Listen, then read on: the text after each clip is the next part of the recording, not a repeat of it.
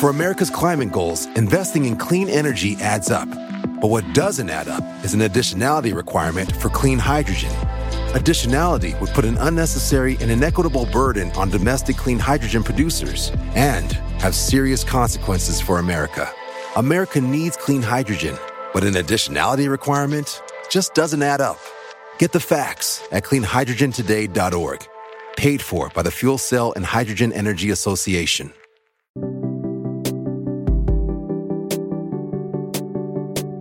Happy Thursday, February 23rd, 2023, and this is 5 Minute Daily Devotionals with Religionless Christianity.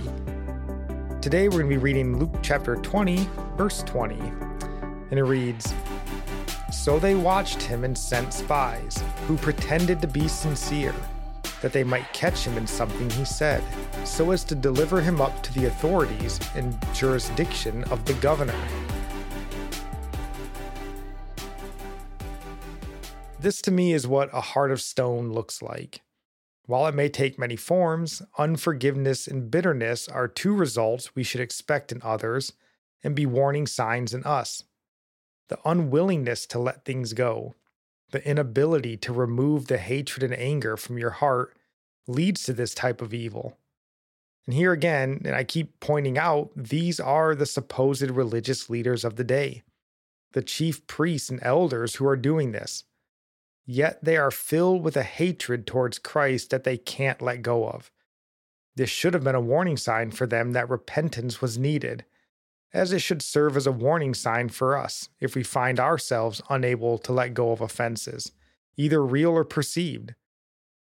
Yet rather than let go and repent, it says they sent spies pretending to be sincere, and we could just say lying. You know, these men, the religious leaders, rather than letting go, you get the sense are sitting and stewing in their anger, bitterness towards Christ. Ah, he told that parable, and we're the wicked tenants? You know, unforgiving. This man, Jesus, had gone too far. Doesn't he know who we are? We could trap, you know, we couldn't trap him in the temple, but if we're patient, if we continue to press him, he'll slip.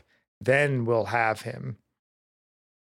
Isaiah chapter 55, verse 6 and 7 says, Seek the Lord while he may be found, call upon him while he is near. Let the wicked forsake his way, and the unrighteous man his thoughts. Let him return to the Lord, that he may have compassion on him, and to our God, for he will abundantly pardon.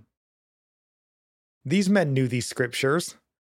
But the peril of unforgiveness and bitterness is that it blinds us from the true solution. We think vengeance will right the wrong that was done to us, when in reality, vengeance is the Lord's. Vengeance is mine and recompense, we read in Deuteronomy 32 35. Bitterness, hatred is a prison of our own making.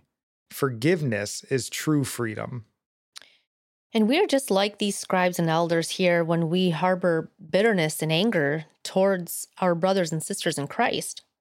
We need to remember then that we are the body of Christ, and whatever we do unto others or don't do, we do or don't do unto Christ. If we refuse forgiveness, that is us doing that to Jesus. If we do good, that is us doing that to Jesus. So they may have hated Jesus, but we have to be careful to not also hate him in hating one another, seeking vengeance. We are told to pray for our enemies, and that includes those in the household of God. We are told to bless them and not curse them. I pray we see Christ in one another and serve one another in humility as Christ served. He didn't avenge himself, but left room for God's wrath. And we should long to see repentance in our brothers and sisters and thank God that He is long suffering. And I'll end her our psalm of the day, I'm sorry, is from Psalm 147, verse 10 and 11. His delight is not in the strength of the horse, nor his pleasure in the legs of man. But the Lord takes pleasure in those who fear him, in those who hope in his steadfast love. Our proverb today comes from chapter 20, verse 16. One who wanders from the way of good sense will rest in the assembly of the dead. And I'll end praying for you from Psalm 145.